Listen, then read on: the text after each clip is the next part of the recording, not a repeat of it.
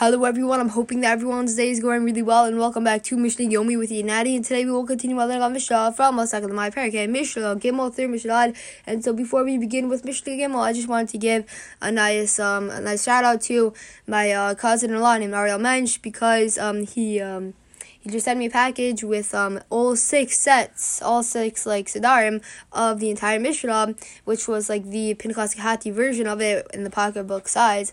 And so thank you, thank you, Ariel Mensch, and I will definitely add them. I will definitely use them in my podcast to add a little size to it. And yeah, hopefully in um uh, more podcasts to come. And so with that said, let's dive into Mishnah Gimel. So Mishnah says, So if someone buys loaves of demai bread from a baker,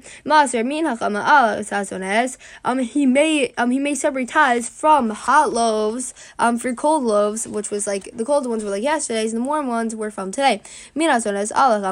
Or from cold loaves for hot for hot ones. Afilu um, and he may tithe one day's bread for another's, even if the loaves were baked in many different molds and are of uh, different shapes, because we do not assume that the use of different molds indicates that they were made from grain that came from different suppliers. These are the words of Rabbi Meir. But now we have Rabbi Yehuda who disagrees. Rabbi Yehuda, Rabbi Yehuda, Rabbi Yehuda, um, Rabbi Yehuda Oser, Rabbi Yehuda prohibits tithing one day's bread, um, one day's uh, bread for another's. Um because because um because we suspect that the wheat used to make uh, yesterday's bread was from one supplier. And the wheat uh, used to make uh, today's bread was from another supplier. Therefore, if he tithes one day's bread for another, he um might he might be um tithing, tithing uh, obligated produce on behalf of exempt produce or the opposite. Now the Mishnah continues. Rabbi Shimon, also Rabbi Shimon was a maser. Rabbi Shimon uh, prohibits tithing loaves made in one type of mold for uh, loaves made in another type of mold with, with respect to Chumas Maser, because the um, use of different molds indicates that the wheat came from different suppliers. But he permits doing so with respect to uh, the challah obligation, because he permits um he permits uh, separating challah from one loaf for another, even if they were baked on different um, on different days and in different molds.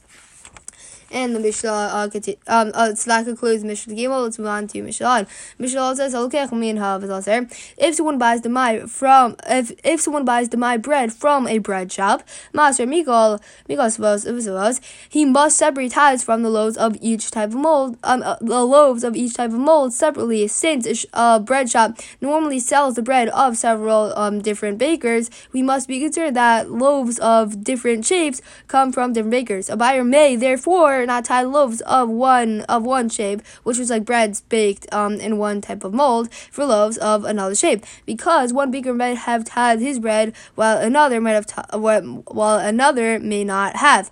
The rabbi Meir. These are the words of Rabbi Meir. Now we have a different view. Rabbi Meir, Rabbi says, al. He may separate tithes from one loaf for all the loaves he bought, even if they were baked in different molds.